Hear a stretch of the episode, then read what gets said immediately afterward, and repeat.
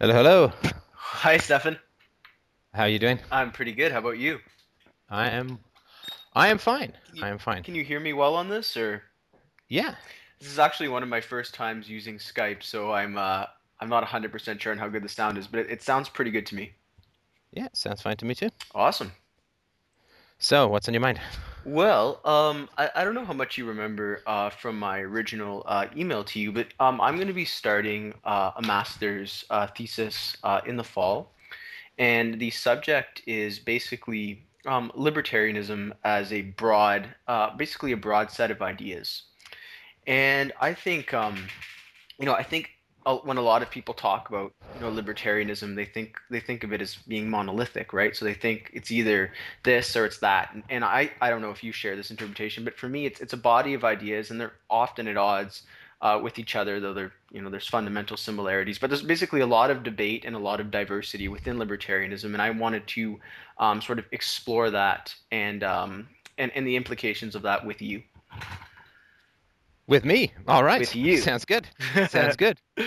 um, so I think um, I think we'll just we'll start off with something that isn't um, particular. Sorry, just just before we start, Yeah. do you want me to be like annoying thesis advisor guy who's going to be cross-examining, or do you want to just have a discussion, or um, what's your Um, what's what would be most useful to you? Well, you know, I've got um, I've got a few a few questions which I think sort of strike um, at the fundamentals of moral and political theory, and then I've got a few questions which uh, we could do maybe in a bit more of like a fun lightning round. Uh, you know, I'll, you know, you give me your uh, thirty second soundbite politician answer as to. Uh, All right. all right. Um, Let me just let me just slip into my reptile suit. Okay. okay. Ooh, chilly. okay, go ahead. um, so I'll start off with something that isn't uh, particular to libertarians or libertarianism, but but that I think anyone who's interested in philosophy um, is is uh, should be interested in and should be focused on, and that's the question of metaethics and moral realism versus moral anti-realism.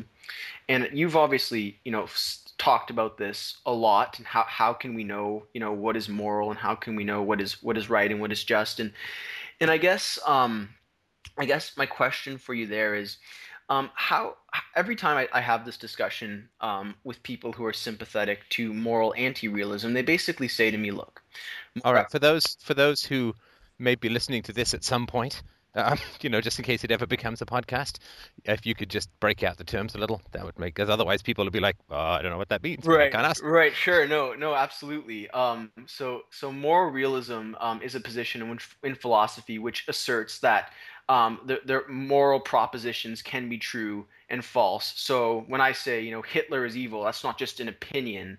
Um, it corresponds um, to some fact about good, bad, virtue, so on and so forth. Moral anti-realism is, is the uh, opposite of that position, which asserts that everything is subjective. There is no such thing as objective value. Um, there is no such thing as good and bad, only preferences, um, and there's no preference is more valid than another. Basically, would you say that's a good description? Yeah, I mean, yeah. uh, So uh, it's, it's it's it's ethics is a kind of aesthetics, right? You can't say that jazz Yeah. is bad and rock is good, Right. Exactly. right? I mean, it's some people like jazz, some people like rock, like rock, and all the people who thought Hitler were good were right because there's no objective opinion. And the mistake that people make is to think that their subjective ethics somehow relate to some objective truth or reality or whatever. Exactly. Yeah, I think I think that uh, I think that's right.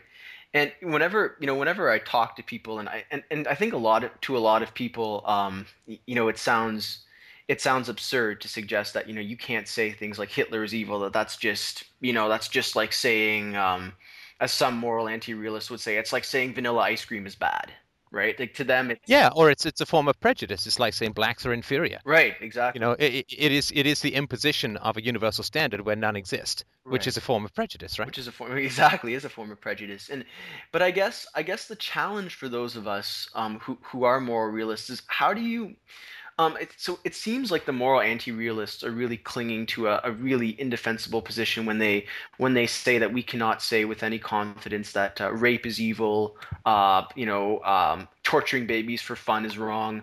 Um, but how about when you get to things that are a little bit more um, difficult. Um, for example, I've had uh, I've had a you know philosophers uh, just in discussions with philosophers. I've had people say you know there's no objective standard for according more weight to liberty than utility or equality or anything like that. So basically, how how do you um, make the argument to people um, that liberty is objectively more valuable than certain other values which people also hold near?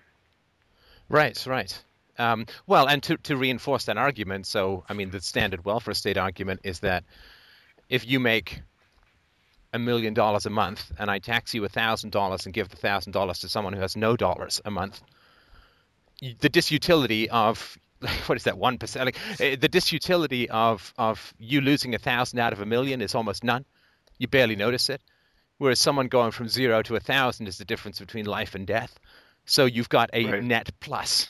You know, this is the Right. uh, the pragmatic calculus, right? Which is that if you take from those who have more than they need and give to those who don't have enough, you end up with a net positive. Right. There's a great line from King Lear, you know, nothing new under the sun and moon, right? It says, uh, the distribution should undo excess and each man have enough, Right, So, right. uh, from a sort of calculus standpoint, it's kind of indefensible to say, no, the guy, the guy who's starving should not get the thousand dollars from the guy who makes a million dollars a month. And we can make it even worse and say the guy hasn't even worked. He's a trustafarian. He didn't even work to make that million dollars a month, right? Right. he just inherited it, and this you know fat Rastafarian guy is just sitting around smoking doobies whilst people are starving on the streets. Let's uh, let's distribute a bit, right? I mean, so from the calculus standpoint, I can you know if you if you throw aside moral considerations and simply view resources as like chess pieces to be moved around, it's a pretty good case to be made for it. Right. But the case sort of how has liberty become uh, a, a higher value? Well, um, the distribution thing um, is is always euphemized, which is the only reason we have hope for the human race is that nobody wants to talk about the gun in the room, right? The only way that we know that we've got a chance as a species is that we have to use euphemisms, right? So, because people say distribution, uh, or they say uh, redistribution, like it somehow got distributed at first and there was a mistake and it needs to be, oh, sorry, you got two pieces of pie. Let me just take one of those away because you were only supposed to get one. Mhm. But it's the the agency that is supposed to do the distributing is the agency of, of coercion, right? Right. So when people say, well, you know, we should move money here, it's like, I think you should make that case. Mm. I think you should go to the rich guy and you should say, look, here's a starving guy. You have more than you need. Give him a thousand bucks, and you should go and make that case. Mm-hmm. Absolutely. Mm. But you can't go in there with a gun Mm-hmm. But now, in terms because because sorry because then you have just created opposing moral absolutes. In other words, some people should use the guns to achieve virtue, to initiate the use of force to achieve virtue, but for other people the initiation of force is immoral. right, but how how and, and so so once sorry so once you create these opposing moral absolutes then forget about the ethics. Let's just talk about the logic of it. Right. How can that logic possibly work? I mean that literally is a scientific method which says gravity attracts and repels under the- exactly the same circumstances simultaneously right well that's just a fail i mean we don't even have to go into there's no ethics to a scientific theory but if your logic of your ethical theory doesn't even pass the smell test then there's not really any place for you to go as far as the UPB approach goes. Right, right. But I think, you know, there's there's a lot of a lot of philosophers who will say, um, you know, we, we shouldn't we shouldn't talk in absolutes. So basically, um, in certain Right, and they've already failed. in certain well, we should not we absolutely talk should not in yeah. absolutes. I mean, this is like, how do you even say that with a straight? Not you, but how do these guys even say that with a straight face? But- it's a kind of con, right? Right. But the arg well, I don't I don't know if it's if it's a con in the sense that I think what they what they mean by that is in certain situations is it is it not reasonable um, they, they would they would argue that in certain Yeah. situations um, where you would have uh, an increase in utility of 100 million and a decrease in liberty of one i mean in, in situations like that is it is it really so morally clear that the that liberty is to be preferred morally Well, okay, but if you're dealing with a sane human race, and if you've got a 10 million plus utility and a minus one, then people will do it voluntarily. Right. No, I mean no, but I, I think I think that's that's that's I mean that's that's the problem with these kind of extreme extreme hypotheticals, right? Is is that they are unlikely unlikely to arise. But um, I guess, and I think this this actually kind of brings me to my next question. Is I don't know if you're familiar. I'm sorry, sorry. Just before we jump off that one too, the extreme examples, of course, and I mean I get it. Like so in science, you you you you can't have an extreme example that breaks a theory. At least in physics, in biology, I guess you can, right? But but in physics, you can't. And so people will always try and set up these crazy numbers, you know, uh, like a billion utility plus and then minus one utility for freedom and so on. Right. And that's because they want to not deal with the principle. Right. Right. Right. And and the problem is too, uh, you know, I understand that there's a logical fallacy called the slippery slope argument. You know, well, if we allow gays to marry, next thing you know, penguins will be raping pigeons or whatever it is, right? Right. But there is a, a a slippery slope argument that history completely confirms, which is that once you give an agency the power to initiate the use of force in a given geographical area, literally all hell breaks loose within a couple of generations at best right? That there there is no way to contain the disproportionality of violence that you grant to a monopoly like the state. And so you can say, well, we're just going to take one little piece of liberty away here and make all this good over here, but it never stays that way. Of course, power corrupts, right? So right. it's it's never it's never a one-time thing.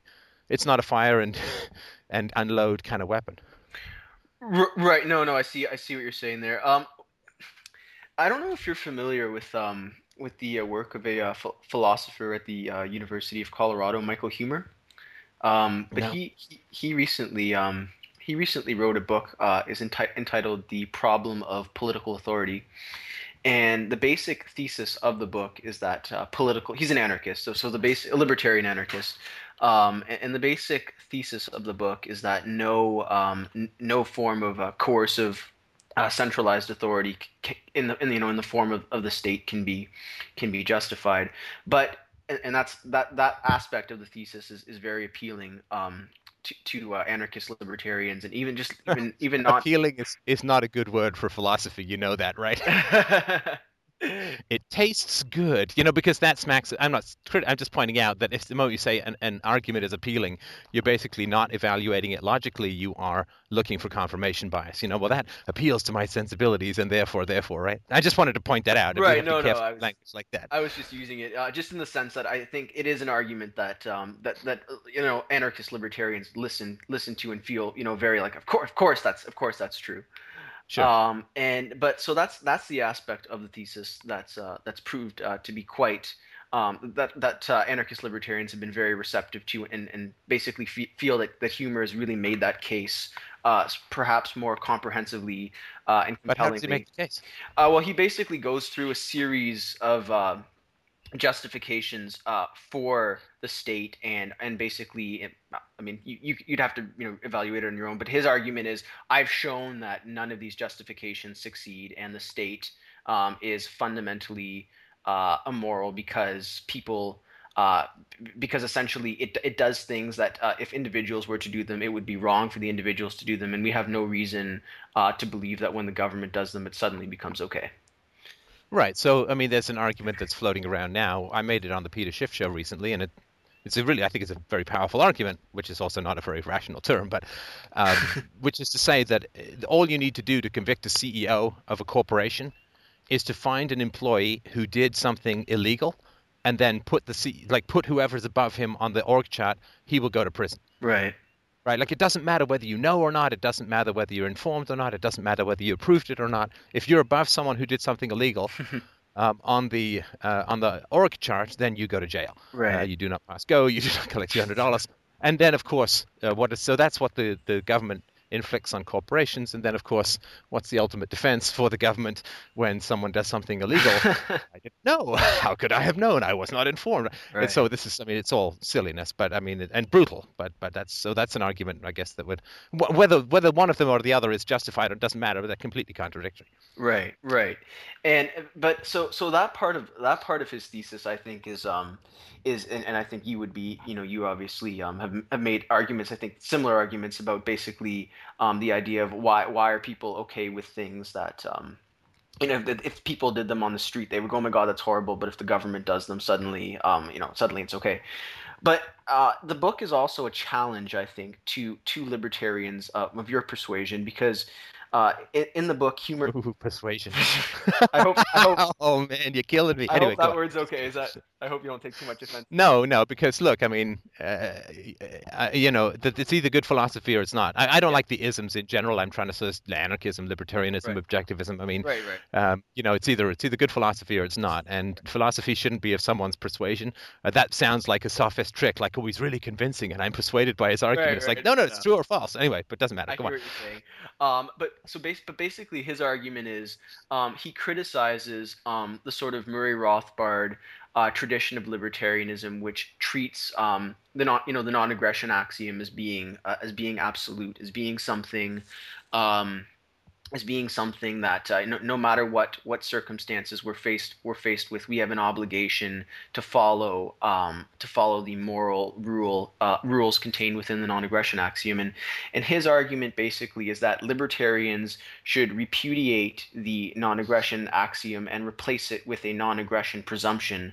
So the idea being that there is a very strong moral preference for voluntary action um, and that coercion is almost always wrong except to defend individual uh, rights, except that there are certain cases. Um, he, he mentions emergencies, but he even says that it's conceivable that it would go beyond emergencies, whereby the non aggression axiom would be abandoned because the consequences would be so atrocious if we followed it. And I'm just I'm just wondering um, what your thoughts are on how cons- how consequence sensitive uh, we should be when we're when we're formulating our theories because uh, a lot of a lot of um, libertarians have responded to Huemer's book by basically saying that that's very problematic when you move away from from non-aggression. Um, even what what does he have like a ticking time bomb terrorist kind of thing that he uses as an example? Well, well, he um, I, you know, I have, I, have, uh, I, I, read his uh, contribution on on uh, Cato's website a few months ago, but yeah, it's not not ticking time bomb, but but sort of situations, you know, situations along those lines. You know, uh, if you're familiar with the work of Bryan Caplan, Bryan Caplan says, you know, oh yeah, he's been on my show. Yeah, yeah. I, the... I, I was gonna say, I think I, I, saw him on there to talk about his his book once, um, but but he says, you know, it's morally absurd to think that you wouldn't steal a penny to save the world and Huemer saying if we if we agree with that as being true, then um, from there we can think of other cases which are not as extreme, but that would still justify uh, uh, abandoning uh, the non-aggression uh, principle. Well, so he basically. Sorry, sorry, and, and I mean I've I've done. I've, got an article called "The Ethics of Emergencies," or I can't remember. That's probably Ayn Rand's article, but right. The, uh, the case was put forward: you're hanging from a flagpole. Would you not kick in someone's window right. and break into their apartments rather than fall to your death right. and leave a morally perfect stain on the sidewalk, right? and but the the reality is that uh, ethics doesn't exist like physics does, right? Like whether we whether Newton defines the law of gravity or not, things fall down, right? Right. In fact, if things didn't fall down, we wouldn't be stuck to the planet long enough to evolve into Newton, right? Right. so, uh, for me, let's say that um, it would never be permissible Oh, sorry. It would be completely permissible to steal a penny to save the world, right? Right. Okay, so let's say someone takes a penny from my coin jar and then can prove to me that I that they have saved the world, right? Mm. Who would ever prosecute them? Right. Like nobody would ever would cheer. We'd cheer the guy. We'd, you know, we we'd build statues to the guy. We'd, you know, like people would write love songs to his toenails because right. we're all alive and not dead, right? Right, right. So the the issue is like, I mean, it, it, ethics doesn't kick in like it, like somebody has to be aggrieved and somebody has to bring action and, and so on, right? right? Some guy kicks in my window rather than fall fall to his death. I'm like, dude, great choice, you know. like good. I, hey, I'd like it if you could fix my window. If you can't, that's not the end of the world. But damn, I've got a great story now. Right. Right. I'm not going to prosecute the guy. And but let's say I do prosecute the guy. Right. For the price for the you know couple of hundred bucks it takes to fix my window or whatever. So he's alive. Great. You know, he's has he done something evil? No, he broke my property. It wasn't my fault. He was hanging on the. You know, he'll fix the property, right? Right. He doesn't go to jail for years or anything like that, right? Because so so ethics has to be something that people want to act upon. And so somebody steals a penny to save the world not a single human being is going to want to throw that guy in jail but rather it's going to praise him from here to eternity. So I don't see how, even if we accept the premise, any of that stuff would kick in because it's not physics. It has to be the choice that somebody is offended and wants to do something to punish someone who has violated a moral standard. And if the pluses are so overwhelming and the minus is a penny, who'd bother? Right.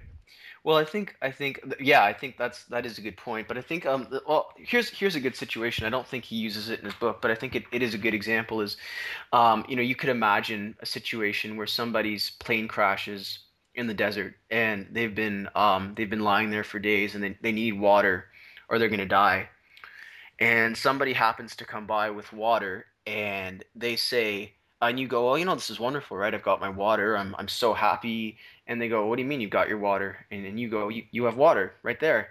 And he goes, why, why do you assume I'm just going to give it to you? And you go, well, because, you know, you're, you're not a horrible person. And he goes, well, you know, how much money do you have? And you go, like, what do you mean? I don't have any money. And he says, well, do you have money at home? And you go, yeah.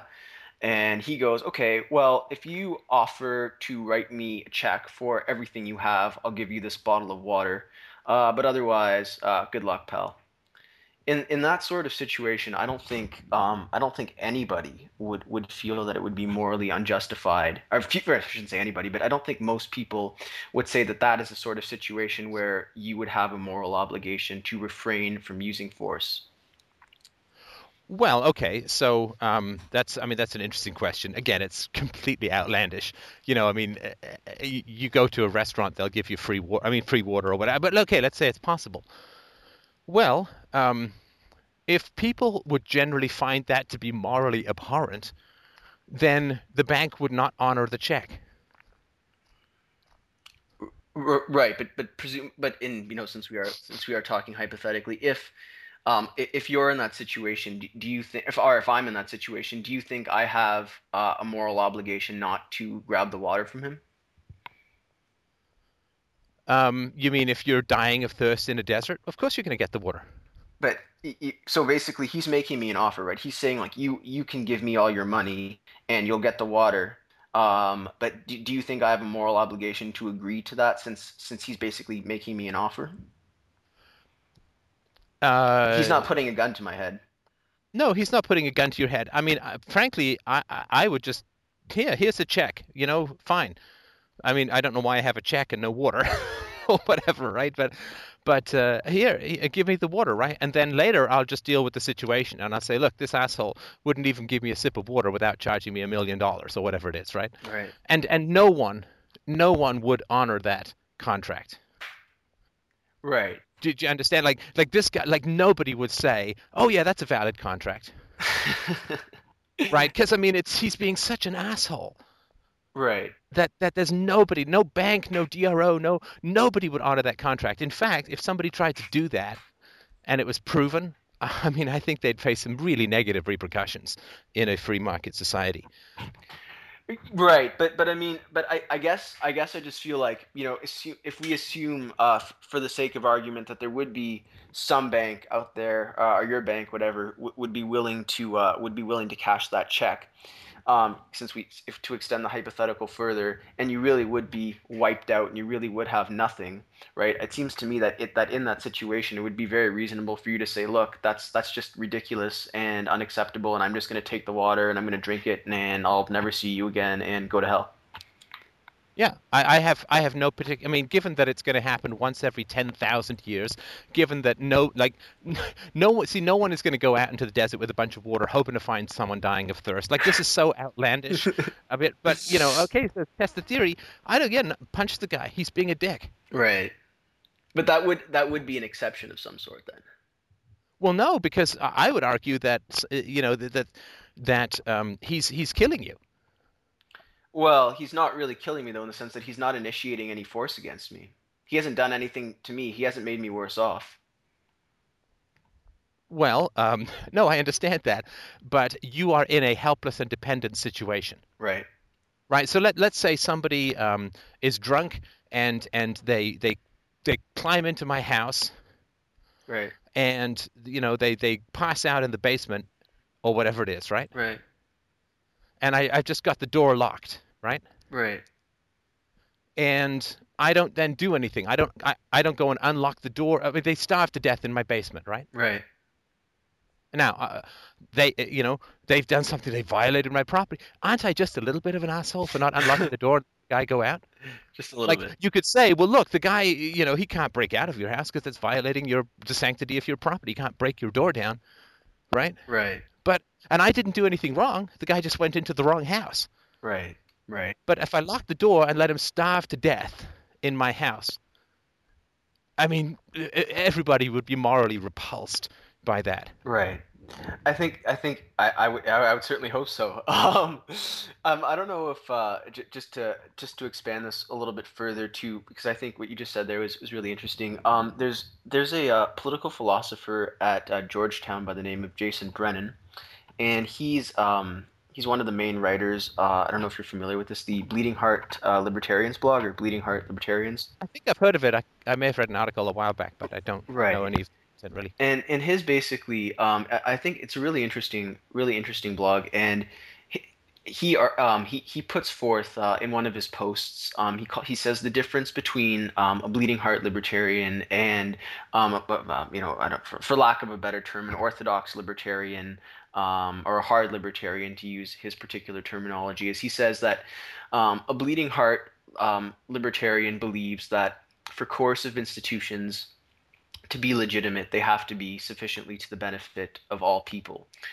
And he then offers a hypothetical, and he says, Imagine if we had a uh, Nozickian minimal state or a Rothbardian uh, anarcho capitalist uh, system of social organization, and under both of those systems or one of those systems, um, you had so so basically the, the whole thought experiment here is free market economics um, totally fails. Uh, your empirical, libertarian empirical assumptions and beliefs about the way that uh, markets work prove to be totally wrong, and you find yourself in a situation basically in which uh, there's mass starvation. Um, uh, you know, the, the entire everything we believed, everything Hayek said, everything von Mises said about about markets and prices just turned out to be wrong, and it's just utter misery um, under a, either a libertarian minimal state or a libertarian anarchy. He says that you know a bleeding heart libertarian would look at that and say this is absolutely immoral. We have to move away from it. Whereas um, an extremely uh, rigorous um, Rothbardian or Nozickian would say, look, it's really unfortunate that the consequences turned out to be so bad, but we have a absolute moral obligation to respect private property rights, and even if that leads to less to not only less happiness but absolute misery, uh, morality demands that we respect property rights. And and where, where so so essentially the question is, in that sort of situation, would you not um, would you not abandon a belief in private property rights in favor of an alternative system? Well, I, I you know, I mean, that's that to me is even beyond the bounds of what could be conceivable. Right, so um, it- it's like saying um, that we build a bridge according to all of the known principles of engineering, and then it turns into a, a school of piranha when a school bus is crossing it. What would you do? because because I mean, to to to have a system of ethics that is universal, that is rational, that is in accordance with reality, that conforms to self ownership and owning the effects of your actions. I mean, that's I mean, th- th- that's it's like saying we have a medicine that that cures uh, AIDS and it works in 100% of double-blind experiments and it's worked for 20 years. But what if it turns into a deadly virus the next time you use it? Right? I mean, that that's just outside the realm of, of possibility. Uh, I, I can't I can't imagine how. Uh, it's it's okay. The, the, another way of putting it is like saying, okay, let's say we get rid of slavery and the crops all die in the fields, should we bring slavery back?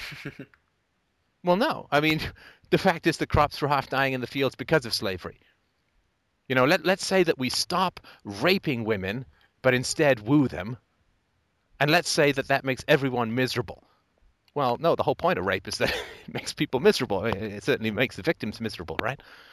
So th- th- I can countenance the other one stuff as being, but I can't countenance like if we follow all objective rules of reason, science, evidence, philosophy, and logic, uh, and then get completely insane and irrational results. Um, that that to me is that's bending reality too much. That's just saying that that rationality can produce irrationality, uh, and I just can't I can't see how that could be sustained as a thesis. Um, but but uh, given the fact that um, if, if you look at if you look at the last few hundred years of of uh, well not just Western history but international history, we haven't had uh, we haven't had uh, well, not not only a great many anarchist states, we haven't had any anarchist. Uh, well, we've had you know Somalia, but that's uh, that's not a, that's not a fair example. Um, but but but so basically, um, all, you know, countries like Canada, U.S., Britain, Australia have had governments for you know as long as, as anybody can remember, and if we moved away from that, I mean, is it really so crazy to to suggest that it might not work out well? Well, it certainly won't won't work out well for some people, of course. I mean, you know, when you got rid of slavery, all the slave catchers, all the slave transporters, all the people who liked whipping slaves, they hated it. You know, because their sadistic, evil impulses didn't get their full play. Uh, sure, I, I, mean, I get that. You know, when you say to women, "Hey, you can have a divorce without going through an act of parliament," which happened in Canada in the '60s, I think. Right. All the asshole husbands who like to beat their wives weren't so happy that their wives got to get out. Right. Right. So, I mean, there's no doubt that for the sadistic and brutal and sociopathic and psychopathic and so on, uh, a free market society is not to their benefit. But you know, not that we'll ever get there. If there's still a significant proportion of the population who is that way aligned, but uh, yeah, I, have no doubt that, uh, I mean, Barack Obama, how well would he do in a free society? Would he have the kind of power and influence that he has now? Well, of course not. I mean, does he love that kind of power and influence? Yeah. I mean, he doesn't have to work a day for the rest of his life, and he still chooses to do all this nonsense, right? Right. So he loves this stuff. So for certainly for some people, it's going to be a significant negative. I mean, you know, you invent the car, and all the people who clean up the horse shit on the sidewalk don't have a job, right? so right. Uh, I get the creative destruction is going to cause some problems among some people, but the idea that if you remove coercion from human society, that somehow things are just going to get disastrous. I, I mean, that just doesn't make any any sense to me. That's just, I mean, that really is like making the argument that if you stop raping and start lovemaking, everyone's going to get miserable. Right. I guess I guess one of one of the things that that people um, would point to is um, well let's let's maybe let's maybe shift it a little bit into um, in, into the into a question of how of how a, uh, purely market. Just sorry, just before we do that, yeah. I had one other thought Please. about the guy with the bottle in the desert. Sure. Right. So you could take the guy, you could go take his bottle and just drink it and say, you know, hey, I'll send you 500 bucks the moment I get home. you could do that. And he could, and he would be legitimate in saying this guy stole my stuff. It, sorry, is this is this the desert though, or yeah, the desert and the water, right? So you're dying of thirst. Guy's got a bottle of water, right. so you can go and st- take this guy and drink it down, right? Right. And you say, "I'll send you 500 bucks the moment I get home." Right. And he then can go back and say, "This guy stole my bottle of water," and he can press charges against you because you have violated property rights. I mean, but but the reality is that nobody would would pursue that. Right. Well, I mean, I think I think um, okay. So I I mean, obviously we are type, talking at the level of hypotheticals, but it seems yeah, to me that if you you know if you choose that situation or or the flagpole situation is is see, this this is where I get a little bit um, a little bit concerned about the implications of of the non-aggression principle and and other associated ideas is I, I feel like if if I uh, fell and and my my hand uh, you know was on a flagpole and you know I smashed my way into somebody's apartment and the person whose apartment uh, who owned that apartment just happened to be a pathologically misanthropic hateful person and he said you know what and you you know I would have been fine with you dying so I want you know I want ten thousand dollars because I have it's my property and that was a nice window sure. or whatever um now, and you say you know like uh, in a reasonable free society you know people wouldn't enforce that but presumably um this guy is a billionaire and I violated his property rights and, and and how hard do you think it would be for him to find a bunch of people who would beat the shit out of me because you know he told them to I, I guess I just feel like Wait, wait, wait, wait. Sorry. He's going to hire hitmen now? No, he's gonna. He, obviously, in in a uh, anarcho-capitalist society, we would have uh, private protection agencies, and uh, what would what would what would stop him from hiring them or just some thug off the street uh, to beat me up because he could say, "Well, I mean, come on, it's reputation. I mean, nobody is going to want to deal with a, a protection company that a rich guy can hire to beat people up." Like that those everybody would just cancel their contracts immediately that these these people had gone insane like nobody would want to deal with that. Does that make sense? Nobody wants that element in their society. No, but I just I just mean that uh, who basically. No, no, hang on, hang on, because I feel like you're jumping past this one. This is a pretty important point, well, right? Nobody wants a protection agency where some rich guy can just pay them to go have people beaten up. No, I don't think anybody. I, I certainly don't think anybody anybody wants that. But um, I don't I don't see anything um, that would prevent um, that would prevent uh, our uh, our uh, horrible misanthropic billionaire friend um, from hiring uh, maybe not one of the protection agencies, but just a bunch of people off the street to beat me up. Um, oh, sure. Look, uh, yeah, of course, you can go pay some guys to go beat you up for sure, uh, for sure. And, but but that is that is going to be a violation of his contracts with everyone right? Nobody is going to want private vigilante pay guys to beat people up in society. And what that means is so this rich guy is going to be incredibly dependent upon all of his contracts. He's got to have uh, food, he's got to have electricity, he's got to have water, he's got to have some place to put all his billions of dollars, he's going to have property all over the place, he's going to have a car, he's going to have uh, investment accounts all over the place. He's going to be incredibly sensitive to contracts, right? And the contracts are all going to be dependent on don't hire people to beat people up. you know, that's going to be in there somewhere, of course, right? Because the whole point is people don't want that kind of vigilante justice. They want uh, objective uh, proof, they want verification, they want maybe a trial by jury or whatever they come up with. Who knows how it's going to run in 100 or 200 years.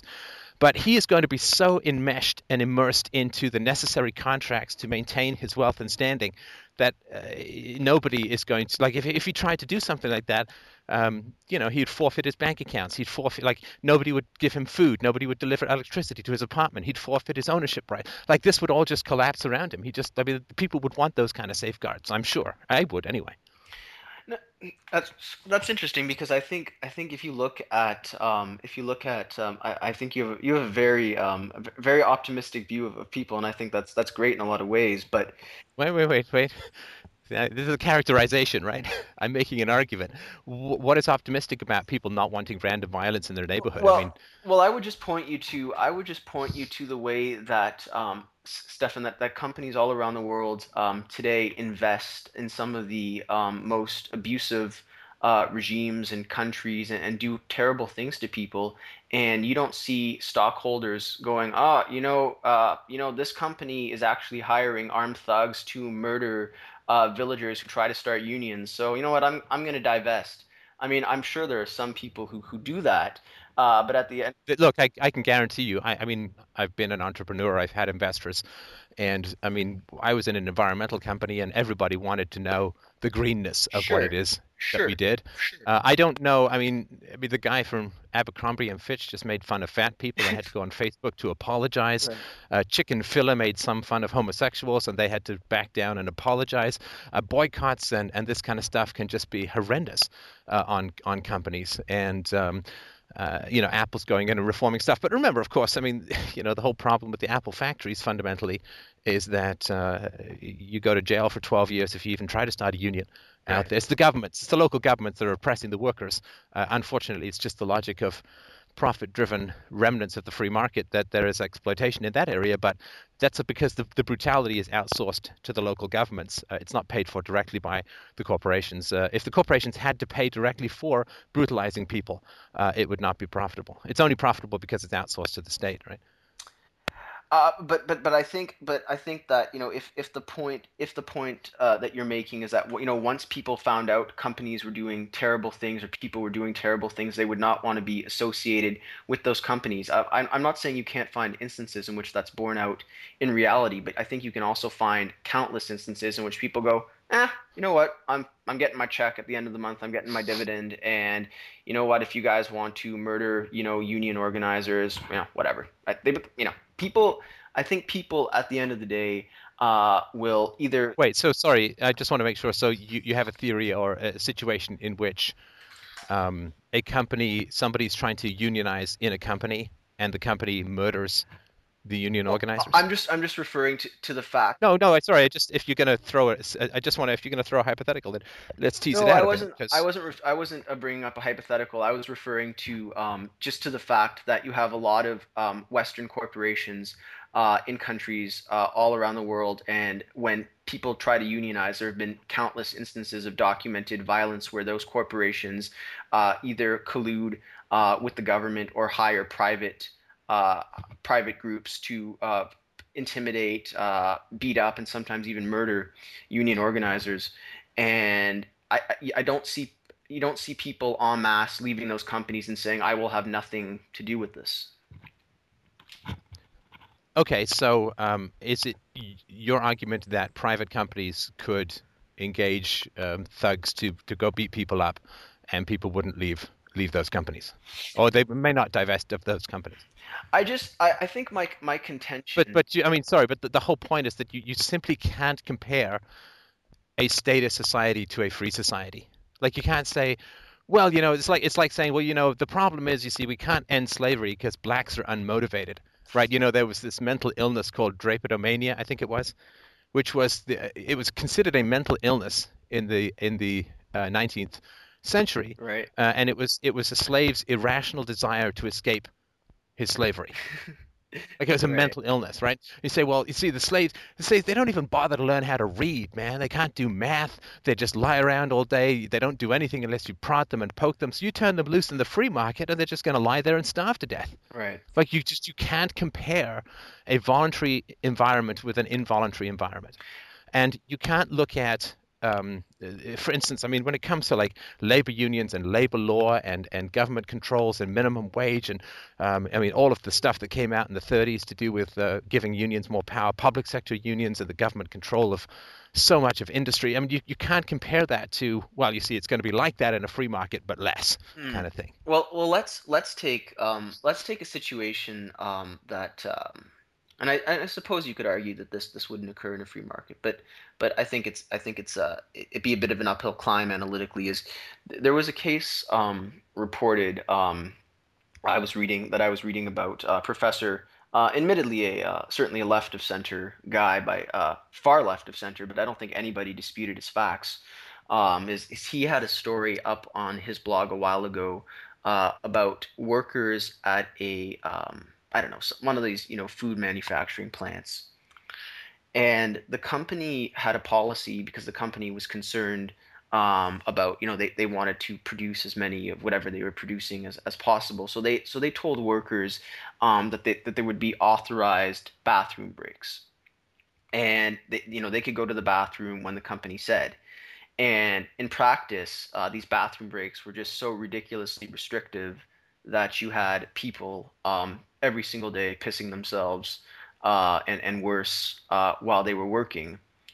And you know they the in the in the story the, the people went and they bought um, they they bought you know some sort of some sort of tissue uh, to deal with that problem. Uh, but whatever it wasn't a tissue, I don't know. It was some sort of thing, and it, and it, and it over over time it proved expensive uh, to purchase this. So they started switching to some, you know, even cheaper brand, and there was cases of the soaked urine and whatever they were using causing infection, and eventually uh, these people sued uh, whatever the name of the plant in question was, and they won the lawsuit, uh, and the government uh, created a set of rules basically allowing, basically giving you know creating a situation in which these people were no longer suffering the severe indignity of, of you know pissing themselves on the job and and I guess you know you know from a libertarian perspective, uh, you know free markets. And where where was this? In California, I believe was the state. Um, and, and, when was this? This was this was uh, years ago. They, they, they the lawsuit. Uh, they won. The, How many years ago? Uh, I think. I'm just curious, like 150, no, 20? No, uh, this was I believe 99. That they. 1999. That the, okay. That the lawsuit was actually uh, launched and and I guess and were these these can't have been legal workers? They were uh, they were legal workers, yeah.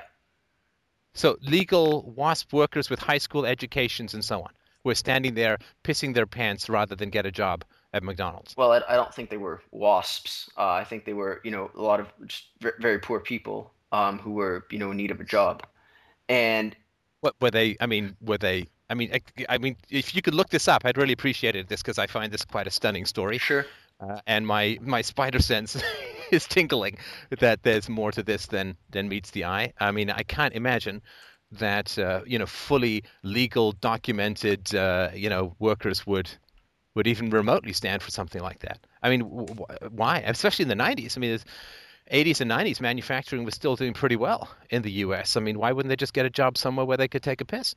Right. Let me. Um, yeah, check it sorry, out if you could. Me, I mean, I'll I'm, I'm happy to wait. We can 10 edit this part if we need Sure. to. Yeah, Sure. it sounds to me like Okay. some sort of, you know, Yeah. and and if you try to get another job, I'm going to tell immigration on. Like, there's got to be something here that keeps these people in this unbelievably wretched situation. Um, Right. uh, that that can't be just uh, uh, regular old workers. Okay, so I've I've got uh, I've got it up here. So um, Okay. so if y- it's uh, so it's Corey Robin, uh, Lavatory and Liberty is, is the name of the post, and um, he says uh, in their 1998 book Void Where Prohibited: Rest Breaks and the Right to Urinate on Company Time, Marc Linder and Ingrid Nygaard of the University of Iowa traced the long and ennoble history of the struggle for the right to pee on the job.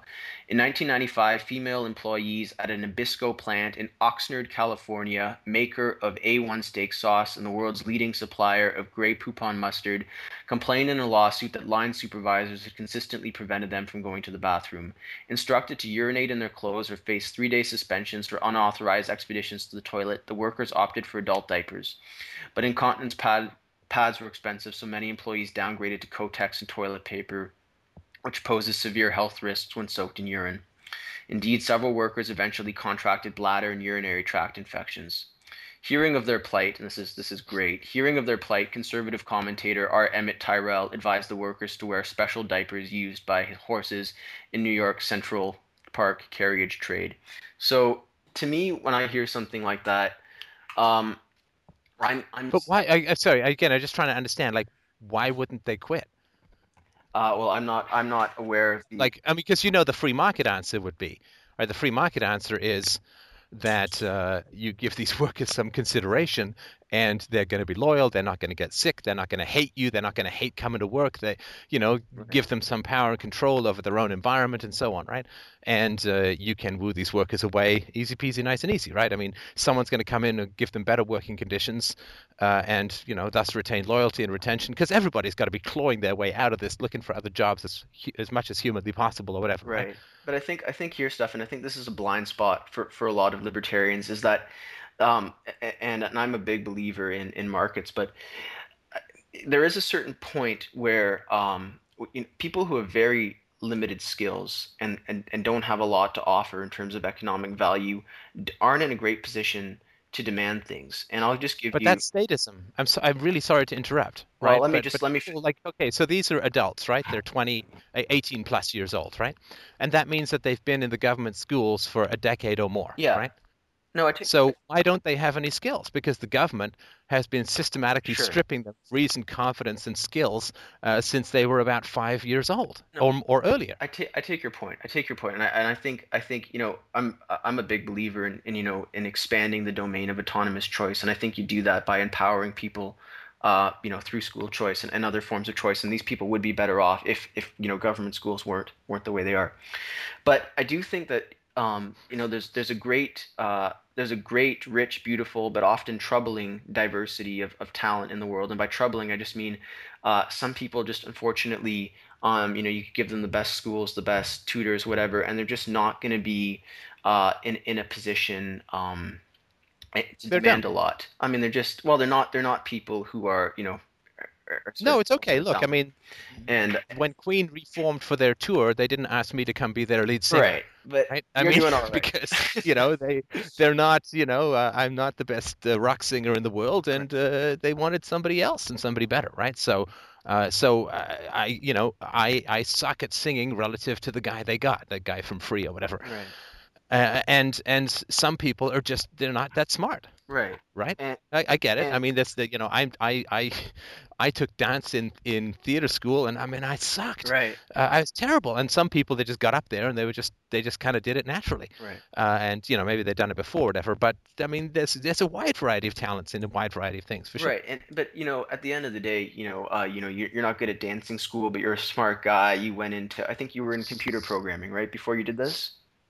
Uh, yeah, I mean, I started a computer programmer. Right. I ended up as a manager, uh, as a Right. business owner. And and I think you know, for the for the vast majority of people, I think um, a, a pure free market would work out quite well because they would be in a position to secure um, some sort of minimally decent life. um, even if it's not you know a huge mansion or whatever, they, they would they would uh, they, they would do okay. But I do worry that uh, in, in a purely free market with with no um, with no labor regulations, there would just be some people who would just have so little to offer, um, and, and and companies really would feel um, would feel like you know what man, you know what you you don't like it here. Go somewhere else. You're going to be back here in a week because it's going to be the same. And and just in my experience, um, I've worked in in a few minimum wage jobs, and it, none of them were great. Um, I, I didn't suffer any uh, indignities like like these people did, but uh, talking to friends, talking to people, there's there's just lots of cases of people not being treated all that well at work. Oh sure. And, I mean, I, I got my first job when I was nine. I've had a whole series of crappy jobs right. uh, throughout my teens. Uh, oh yeah. I mean, and and of course the problem is that the good managers don't stay at the low level management positions right? So so it's the people who aren't really good at managing either because they're new or they just aren't good at it, but they have marginally more skills than the workers. Um, or at least are willing to work a little longer. Um, right. The worst managers tend to congregate at the lower end, so you have to kind of break through that to get to better managers who might help develop your skills and all that. So right. I'm fully, yeah, absolutely, so completely aware of that for sure, and I think a lot yeah. of people would care about that. I mean, do you not worry? I just I feel like, you know, there's there's uh, well i'll give you one example um, and i don't know what, what the uh, laws are elsewhere but i know that i know that where i live and i think this is true of everywhere in ontario um, once you've been working for it's either four or five hours by law um, you, you get a break. The, the company uh, get, gives you a break. And you know the reason that that was introduced is, is prior to that pe- you know people were standing on their feet far longer and, and not getting and not getting breaks. And uh, you know it's just basically because when people have when people's options are constrained by the uh, their the absence of ability uh, abilities on their part, it's just not difficult for people who have a lot more power to say, you know what, like it, you don't have better options. Uh, so what what are you going to do about it? And I think that in certain cases, not many cases, the opposite has happened, but I think in certain cases, you've seen the government act in a way uh, through regulation that has improved uh, those people's lives and, and allowed them to have some sort of um, to secure some sort of decency at work. And I just feel like oh, I have no doubt of that. Yeah, I've no and and there are you know women who've had six kids with six different men, and the government services that they provide make a world of difference to those children. Oh, no, no question, absolutely, no doubt about that whatsoever. The government has acted in ways that have benefited people um, significantly. Yeah, but I think I think your the problem with your example there is that you could say, you know what, man, like you've had six kids, like you you're acting in a way that's reckless and as a result you're you know you're having problems but it's not like whereas in my example um, if somebody is not particularly intelligent um, they're going to find themselves even if they do act responsibly even if they don't you know you know do drugs uh, they don't uh, they don't go and have sex with a million people and have a bunch of kids as a result. You know they're just they're honest hardworking people um, but, but if they lack those those abilities and are therefore so low skilled um, it, it's just not it doesn't strike me as, as absurd that they're going to be uh, in a situation where they're going to be um, just not treated very well because there's just no incentive to give to give them anything better because they don't you know they don't produce enough uh, for the company that the company's going to say, yeah, okay, you know, we'll we'll give you better conditions. They just yeah, I know. I look. I, I completely accept that. I mean, I, I would never argue against that. In a free market society, people of low value uh, may be treated badly. But I, I completely get that. But you just but I don't understand what that has to do with statism versus freedom. But you just jump, because yeah. the reality is. Sorry, go ahead. Sorry, I was just going to say. But you jumped. You said people of low value, and, and what I would suggest to you is there's people low economic value. Low economic. Right. Saying, right. I just I just Brad like, Brad Pitt gets his own trailer. The extras don't. Right. Right, but I I mean I guess I guess you know from my perspective I don't have a problem morally speaking. I I like the fact that the government has taken actions to ensure that people can secure a minimal standard of welfare while they're no i get so uh, we, we, we're repeating the same point here. So let's move on to the next point is that if we not can. an important point though to, to, because basically no it's it's not it's not an important point because the whole point of of looking at things holistically is not to look at the the benefits to the few. Because that's you know it's like saying well subsidies are really great for people who get subsidies. Or you know the the broken window is really great for the guy who repairs the broken window I get that, but that's not, you know, you're going into a monstrous here, right? You got to go a little deeper, a little wider. I, I, I can appreciate that, but I think you know. And let me let me just sort of mention what it is that I mean, and then you can tell me sure. if I'm way off base, right? Sure. But so if you're going to give a monopoly of violence to to people, Right. then yes, you will get some preferential legislation that will benefit some people in some manner, right? Right. But you also get things like uh, people having their skills stripped of them through government schools. You also get Right. people getting their asses thrown in jail Right. because of the war on drugs Right. or because they've uh, not complied with any of the 10 billion regulations that infest like multitudinous flies on the shit of the state, right? Right. Or uh, how about wars? You don't get people getting their heads and legs blown off because the government has decided to go play Rambo in some foreign country. I mean, you could go on and on, right? But the idea that you're just going to get these benefits to some workers who have low skills and not get all this other stuff is delusional. I don't mean you're delusional. I No, just no. mean that the argument itself is delusional. Because if you're going to have the state and think, well, I'm only going to get this good stuff which I like, Right. No. right? Is is like saying, well, I'm gonna, you know, I'm gonna arm this guy, but he's only gonna steal things that I really want and give them to me, and it's not really gonna harm anyone. Well, no, he's just gonna go on a rampage, and uh, you know, some, you know, so the guy's gonna go and steal a whole bunch of stuff, and the, you know, the people who repair all that or replace all that stuff are gonna be happy, but Right. the fact is he's going on a rampage. So you're not going to get this little things that you like from the state without, say, for instance, um, national debts uh, selling off the unborn, or manipulations of interest rates, or massive collapses in housing values, or uh, you know the massive dumbing down of the general population, or control of the interest rates, or, or inflation, which robs the poor more than any capitalist could ever do. Right. Like you're just not going to get these little tidy, nice things that you want without this massive thunderball of crap. No, I think I think, and that's you know that's that's um that's a powerful uh that's that word again, and, and that is a powerful point. And I think I think a lot of people on the left make the error of thinking, you know, you, you give the government power and, and it's just going to use it for good, uh, and and and that is that is you know empirically uh you know shown to be quite false. But I, I feel like the problem with with a lot of libertarians is that um you know it's it's and and again, I don't want to, you know, I don't want to caricature libertarians, but by and large, uh, you know, middle class, upper middle class folks, and it, you know, it's it's very easy to talk about, um, you know, free markets when when you're living a good life, but when people are at, are at the very bottom, um, and, and and they're struggling and they're just being treated like subhuman crap every day at work, and in, in that situation, I feel like if if you know the government intervene because we have government right now right? So we're not getting rid of it. So it's not like get rid of these regulations and lose everything else and on net we benefit. We have government right now.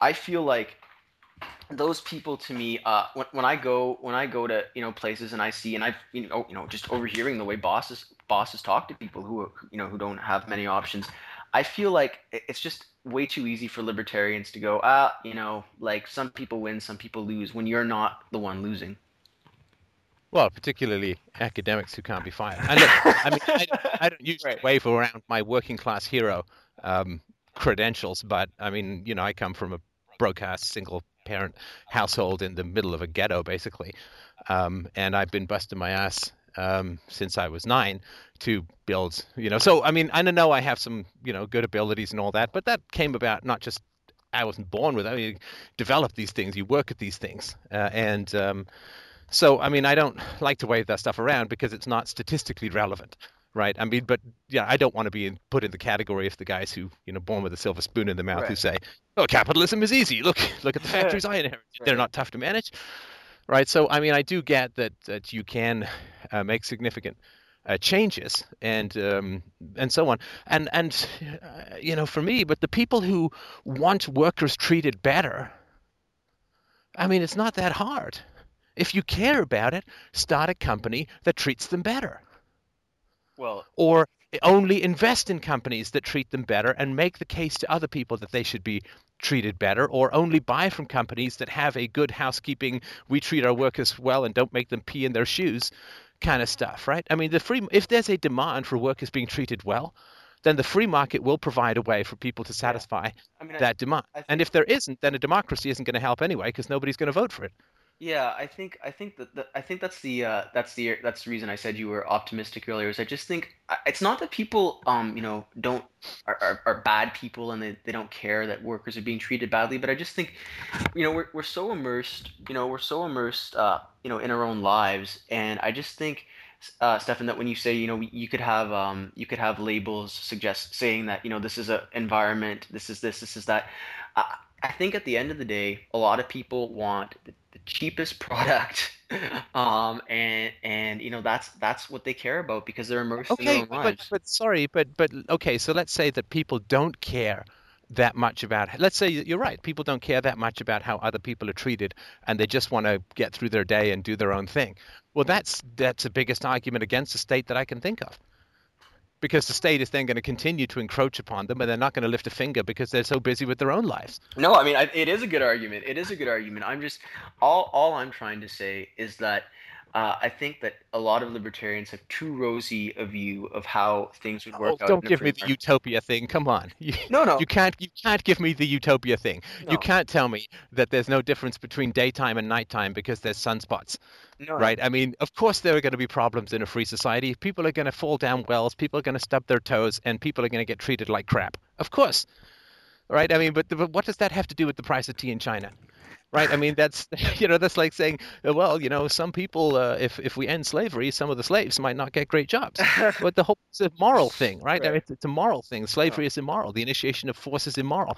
Centralized coercion is immoral and destructive. And the destructive part, who cares about? I mean, but we're all trying to theorize. Basically, we're trying to theorize what computers are going to look like in 150 years. Right. No. I mean, it's a fun thing to chat about, but it doesn't mean anything. We, we don't even know what the price of gold is going to be tomorrow.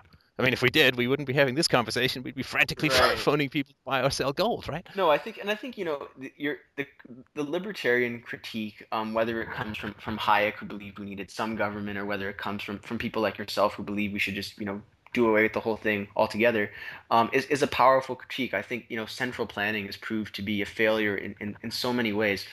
All, all, all I'm saying is I think uh, an honest an honest discussion of these things um, of, of these topics um, has to begin with an, an acknowledgement that um, that libertarians often are very uncomfortable um, acknowledging that you know for some people um, and, and not you know innocent people and this is what you know you could say well yeah for the company that loses its subsidy but i just mean innocent people who aren't super talented who aren't super intelligent in what you call um, you know a free society um, a society without any labor regulations i think those people i don't Oh, no, no, no. Wait, wait, wait, wait.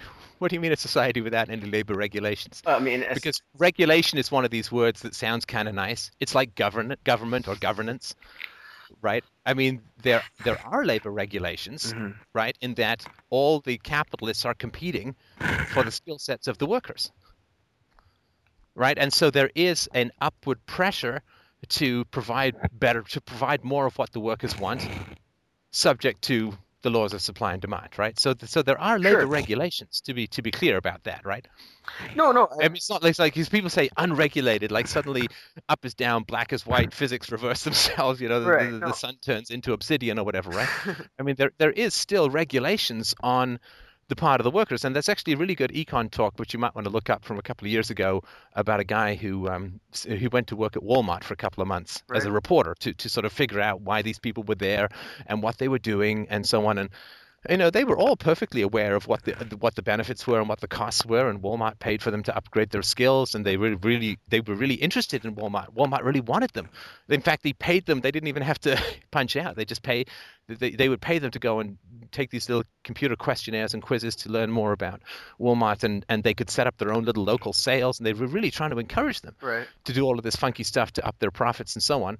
And um, it, it's a really interesting article to to to look at, uh, just in terms of somebody going in thinking that these people are exploited, and then finding out that, you know, this is just the life that they prefer. You know, some people they work to live. I go, I do my eight hours, and then I go and have my fun. Right? They didn't really care about their careers or anything like that. That's just the way they are. It's what they want. There's nothing wrong with it. It's just maybe it wouldn't be my choice, but right it certainly is fine for, for a lot of people. But the idea that there's there's either regulation which is coercive or everything is chaos uh, is, as you know, I mean, it's a false dichotomy, right? Do, do you believe though, Stefan, that when you look at corporate, you know, what corporations do around the world, do you not, even in cases in which the government isn't isn't involved in, in rigging the game, do you, do you not see instances of exploitation? I mean, I don't know what you mean by exploitation. The, I mean, uh, it's it's like saying, you know, when you look at slave trading in the 17th century, um, aren't you really concerned that uh, that the free market isn't working? No, what, what I'm sug- what I'm suggesting to you is that there's Well, I, I think the, the article I, I just read is, is a good example of exploitation. I, I, I still I, will look more sure. into this because I, I remain really uh, skeptical that um, right. uh, that this was all documented legal workers that uh, that there was no government interference or, or whatever it is uh, uh, because you know one phone call to the labor relations board and these guys would all go to jail. I mean, it just seems to me like not a very believable story, even well, given the sort of existing. Well, no, Sorry, because prior prior to prior to the uh, lawsuit being launched, there there was no there was no uh, laws on the books uh, saying that you had to give you had to give employees you know reasonable like it, basically what the company was doing in terms of its ridiculously restrictive laws concerning concerning those things. Uh, there was just there, there was there was there was no laws uh, against that, so they could do it under the law again, I mean, I, have and I say this not due to any malfeasance on your part. No, I've just no, had so many of these conversations where I remember with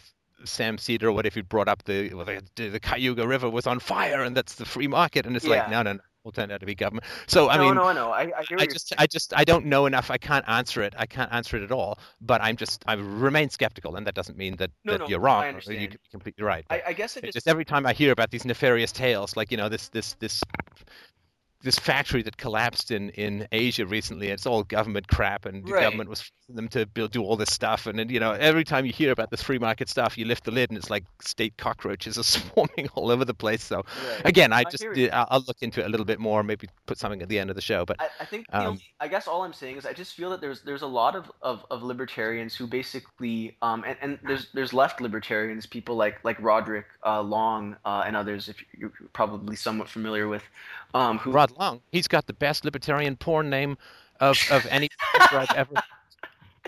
he really does. He really does. He really does. Um, and, and, Until just, Dickus, Dickus get his tenure, you know. Anyway, go on. um, but he's just basically been saying that he thinks, um, you know, that there are cases where, uh, you know, companies treat workers badly, um, and, and libertarians are, are just a little too quick to apologize for that, and that and that libert- and he's basically saying that libertarians should take the concept of uh, of worker exploitation seriously and, and not just dismiss it as a sort of Marxist invention. Well, okay, but let me give you, if you don't mind, uh, just a, a not at all. minute or two on my solution to worker exploitation. Mhm. Okay, so uh, in my, and I think it's not just mine, but we'll just call it mine for the moment. In my sort of ideal future, right? How do we get to a free society? Well, we get to a free society by practicing the non-aggression principle as consistently as humanly possible in the sphere of influence that we have in the world. Right? Okay. Like basically, fuck the uh, bottle of water in the desert. It's fun to think about, but you know, for instance, spanking is a, a violation of the non-aggression principle. Uh, and Okay. and 70, 80, 90 percent of parents around the world are still spanking their children. Uh, in fact, uh, two thirds of American moms still hit their children three or more times a week when their children are six and under. 80% of British moms still hit their children before their children are even one year old, which can't be considered discipline in any way, shape, or form, even if you twist the concept Right. to permit it. So we have a massive series of violent assaults upon children, where children under six years old, the vast majority of them are getting hit 150 times a year at least. hit. Right. Right. So, do we not think that being hit 150 times a year, you know, over a decade that's being hit 1,500 times, that this is going to have an effect on human development and one's capacity to stand up to authority and one's capacity to question authority, one's capacity to be independent Right. and skeptical. Of course, you're just brutalized, right? So in my ideal, right, you you you say, well, yes, the initiation of force is immoral.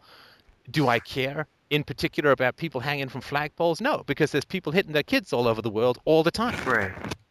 It's this constant thunderclap of hands on tender little bodies, right? Right. Yeah. So if, for instance, we stop hitting our children, that's something that we can do. And I've been pushing the libertarian community literally for years, very uncomfortably, I might add, uh, for their for their on the receiving end in this position to say, let's stop talking about uh, all this abstract stuff and let's start Yeah. talking about what we can do in our own lives to enact the non-aggression principle in the area where it is most violated. I mean, most of us aren't out there getting into fistfights with random strangers, but still, I would imagine the majority of libertarian parents are still spanking. Statistically, that would be the case. In which case, Yeah. let's actually live our goddamn values and stop hitting our children, at least, and stop yelling at them, and maybe stop putting them in public schools and so on. So, in the future, in terms of worker exploitation, um, children who are hit have significant developmental delays. They lose IQ points. They lose social skills. Uh, they get either uh, passive or aggressive. Either one is not good for getting into any kind of productive uh, economic situation.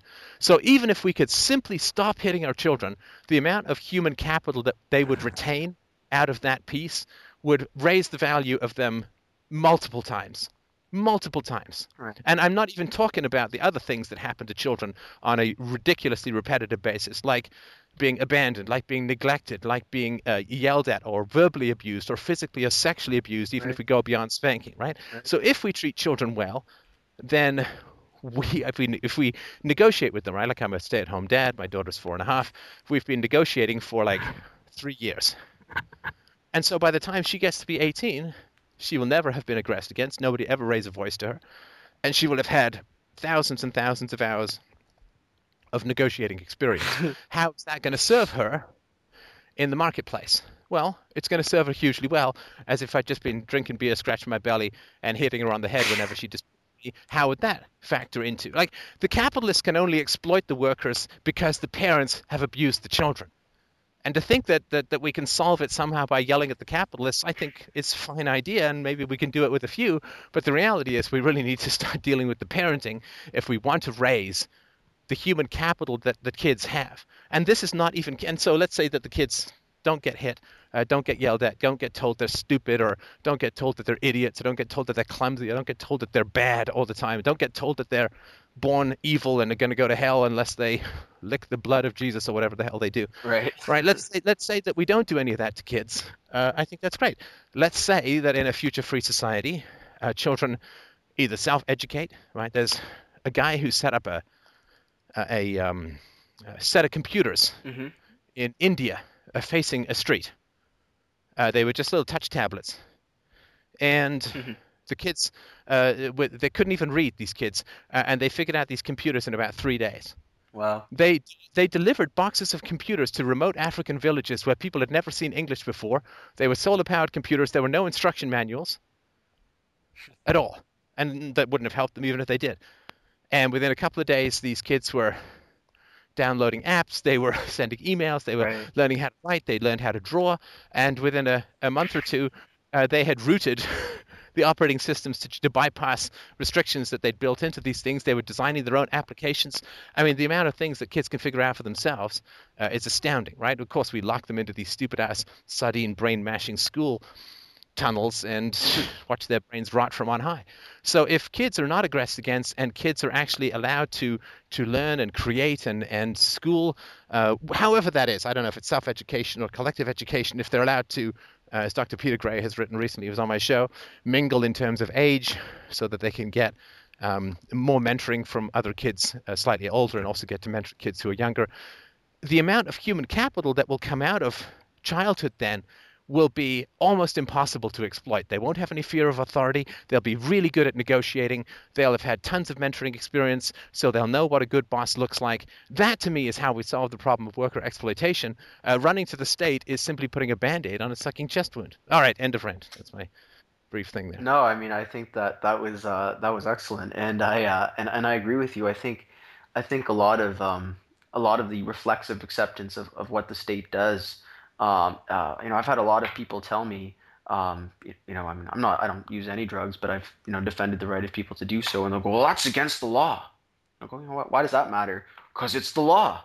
Well, what is what is the relevance of that? You would make a fine German in 1930. Yeah, well, I mean, yeah, and I don't even I don't even think that's uh that that's hyperbole at all. I mean, because really No, that that's that's the essence, you know, the essence of, of the attitudes that led to, to the regime is, is you know this this idea that we just um you know we respect whatever the state tells us to do no matter no matter what. Uh, Or why do we allow the state to be so hypocritical? Because our parents will hit us saying, don't hit people. Or our parents will say, do as I say, not as I do. And then when the government breaks its own rules, we don't even notice it because that's how we've been conditioned. Yeah, no, I think I think that's that's a really important uh, point, and I think uh, you keep you know keep cer- certainly keep making it. Um, why don't we end with the lightning round, and you can and you can be uh, Stefan Molyneux, the politician running running for office. Uh, to all right, get, all right, but let's be quick. I'm I'm actually out for a stroll, and I'm getting a little chilly, but let's uh, let's do a few. Okay, let's do a few. So, um, child labor. Uh, favorite favorite objection to one of the favorite objections to uh, anarchist society. What would prevent uh, parents from forcing their kids to do child labor? What would prevent parents from forcing their children to do child labor? The fact that the, in a free market society, the economy is so advanced that children are not even going to be remotely productive enough to hire. Okay, we've got that one checked off the list. These are actually questions people wanted me to ask you. Uh, I thought I thought they were.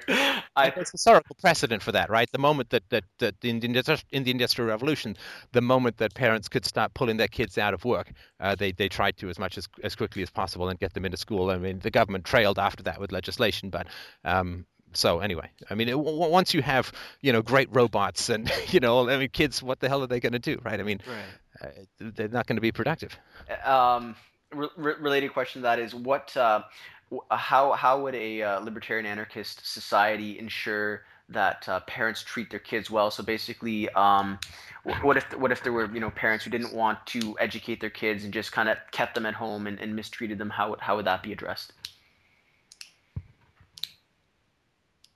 Well, um, if uh, if parents didn't want uh, to to educate their children, mm. but they were sort of part of society.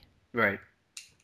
Well, uh, you know, ideally, of course, uh, parents are responsible for the costs that their children occur in society, right? I mean, if I have a dog and I beat my dog and my dog goes and bites someone, I'm liable, right? Right. So uh, if my children uh, grow up feral and they go break people's property, set fire to things, then I'm going to be liable. Right.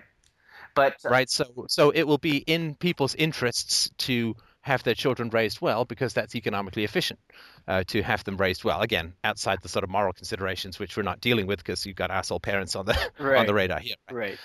But uh, um, so so sorry when you're when you're born, right? I mean, uh, you, you know, I would imagine there would be some kind of kid insurance, right? I mean, insurance for things that your kids do that would be problematic, right? They go right. stab some neighbor's kitten or whatever, and you don't end up going to jail for that because somebody else will pay your costs. But in order to keep your insurance costs low, you would have to parent reasonably well, right? In the same way that if you want to keep your, your, your car insurance costs low, you have to drive reasonably well, and if you take a driving course, you get lower uh, insurance costs. So, uh, you know, there's going to be economically productive and positive and peaceful ways to parent, which are going to be encouraged uh, by a system of insurance for what your children do. That would be my particular guess. And yeah, would people slip through the cracks? Oh, yeah, absolutely, for sure. But, you know, we wouldn't have entire clusters of them in ghettos and armies like we do now. Right. Uh, nuclear weapons. How would we uh, do? Nuclear weapons have to disappear before we can have anarchy? And if not, how do we transition from government possession of nuclear weapons to private possession or no possession or what have you? Well, if the I've I'm reading this audiobook by Lloyd deMause, which is available at freedomainradio.com, called "The Origins of War in Child Abuse," which I'm sure you can guess what the content is from the title. right. uh, if children are treated well, war is not going to happen. I mean, if if children are treated well, and there's no government, war is impossible. I mean, psychologically, economically, morally, it's not going to happen. Uh, so, um, but of course, you know, not everyone's going to develop the whole. Not all societies will develop at the same way, same time, same rate, and all that kind of stuff. I don't think that nuclear weapons have to disappear. They can't. I mean, you you can't ring the bell. You can't put the toothpaste back in the tube. I think nuclear weapons are incredibly efficient.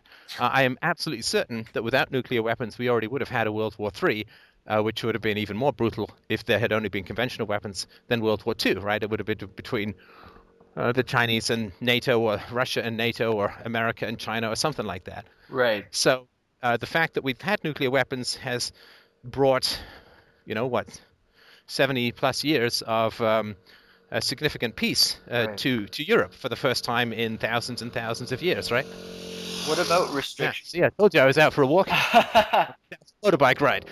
Uh, so I, I, don't have any particular hostility to nuclear weapons. Um, I think that they have done some real good in the world. The mutually assured destruction, you know, the fact that the leaders can get blown up along with the followers meant that a lot of leaders have magically found their inner peacemakers, right? Right. So, do you, do you have um, any concern about though private private groups um, with fanatical uh, agendas seeking nuclear weaponry or other less devastating but still quite devastating weaponry um, with with nobody to stop them, or, or would there be in an anarchist society would uh, would groups be justified in preventing certain people preemptively from acquiring certain weaponry? I, I would certainly want to live uh, in a society where precautions were taken against nut jobs getting nukes. Sure, uh, absolutely, and I would, you know, uh, I would be happy to to kick in some funding for that, given that if nut jobs did get nukes in my whole house and neighborhood and county got vaporized, my property wouldn't do me much good at all. So, are we just, uh, I think are we justified yeah, in taking preemptive action to prevent them from getting nukes? You mean like some cult yeah. wants to get a nuke kind of thing? Oh yeah, I've no doubt. I mean, anybody who had nuclear technology, uh, I would want them to be very tightly regulated and controlled, and that would happen through, uh, you know, every everybody would want that, right? So anybody, let's say that there was some defense agency that wanted to use nuclear weapons as the cheapest way of defending against an attack, and I don't even think it's worth invading an anarchist country because the reason you invade a country is to take over its tax system, right? I mean, that's that's the farm, the land, that's the farm that you're taking over, and so in an anarchic system there's no tax system to to come in and take over, right? When the when the Nazis in you know, May of 1940 they went and invaded France, why did they do that? Well, to get the weapons, and but mostly to get the tax, to take over the tax system. Uh, there's no tax system in a free in a free market system, so uh, there's not really much to take over. But let's say that somebody wanted to, and so Bob's defense agency said nukes is the cheapest way to do it. Well, great, and maybe it is. Uh, but I sure as hell would want to make sure that Bob's uh, they never abused their nukes and, and that they never ever um, let anyone else get a hold of them or whatever, uh, and so on. So I, you know, I would want some sort of guarantee from them that they would take every reasonable precaution about that, and there'd be lots of entrepreneurs trying to figure out the best way to show people how that would work and how that could happen, and you know, the smartest and best solution would win, and you know, the usual. Stefan, it was a great pleasure speaking with you. It's been really fun. Uh, I uh, I think this is going to be uh, you know great when I go when I go to sit and uh, write some of the stuff down because I think I think you're uh, you know you're you're provoking uh, debate, and that is always always good. And uh, doing you know doing so in a, in a civil way, and uh, you know there's so much you know mudslinging online and so on and so forth. And uh, you know that's I've never heard of that. Never. What is never. this mudslinging of oh, which you speak? You know, people... oh, maybe I have one time. No, and look, I, I, with all due respect as well. I mean, I, I really appreciate you bringing up the workers. You know, th- there are a fair amount of um, fat whitey libertarian guys. Right. You know, I mean, I, I, you know, who like can't almost really, you know, well, can't almost imagine why anybody would have trouble in the free market. And there are a lot of broken souls out there that are exploited uh, by people. Uh, I think primarily for psychological more than. Um, than economic reasons. Um, but uh, you know, like you got to be a pretty cold ass sadist to make people pee their pants for a few extra widgets. That's not even economically fundamental. That's just being a complete sadist, I think. But uh, it is important to remind. See, it's funny uh, that... to remind us all of, of these people because you know we, we don't want a society where people are getting bladder infections because they can't go to the washroom. Well, mean, that sucks. It's funny that you say that though, because I've I've brought this example up with many libertarians, and they just told me that uh, you know the the people would be worse off otherwise, and the company didn't do anything wrong. No, yeah, I, I would, you know, I, I would not. I mean, you could. Uh, that there is something wrong with making people pee their pants and right. get infections. That, I mean, that's. I mean, whether you throw people, I don't know, but but that is that is not good. That is I mean, not good. That is not how people should be getting up and going to work. And I mean, it's painful. You know, we've all had those experiences. I remember being on some small ass plane with no bathroom for two and a half hours after having some ridiculous big gulp monstrosity of a drink, and I mean, it's. Really, it's really not comfortable at all, and you don't want people to have to go through that every day. Right. Uh, that's monstrous. Uh, and so, no, I mean, I'm with you as far as that goes. I mean, uh, it is important to to not have uh, to work as hard as we can to try and find ways that these situations don't don't happen and just to sort of look at people like they're just some sort of you know those inside each other russian dolls just interchangeable and so on no these are these are people with real hearts and minds and bladders and you know bladders. and all that. I yeah. mean, they're real human beings, and yeah. uh, um, you know, try try try getting a bunch of college professors to not take a bathroom break for six hours and see how well they do, right? I mean, they'd be right. pretty, pretty, outraged. Yeah, and and I guess you know, for me, I became a libertarian because you know, I I just I you know, I read I read Kant and, and just the idea of people as ends in themselves. I mean, to me, um, if you be, if you truly believe in that idea, that um, I think broadly libertarian conclusions flow from that idea. Um, you know, you and I might disagree on on the precise uh, ordering of the institutional arrangements that would best uh, promote you know the realization of that value. Um, but I, I, think we both we both certainly you know agree on, on, on the idea of you know the, the supremacy of the of the individual. Um, yeah, and the great thing about freedom, of course, is that we can't disagree, and and both explore those options. You know, in a statist society, it's you know it's kind of binary, right? Right. But the multiplicity of solutions, um, you know, if I have a better idea, you have a better idea, we can both take it to the marketplace and see uh, how many people we can convince of that, and that continual experimentation.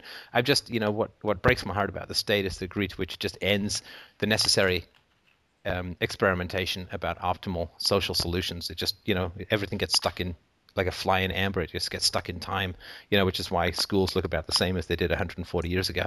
I mean, it's brutal. Yeah, it really is. Well, it's been great agreeing and disagreeing with you. Uh, and, uh, you know, thanks so much for taking the time. Uh, I'm really happy we got a chance to do this. And uh, oh, I... my pleasure. And yeah, thanks for great questions and a really, really enjoyable conversation. You you had me sweating. well, you were walking, so I, I, don't think that was all me.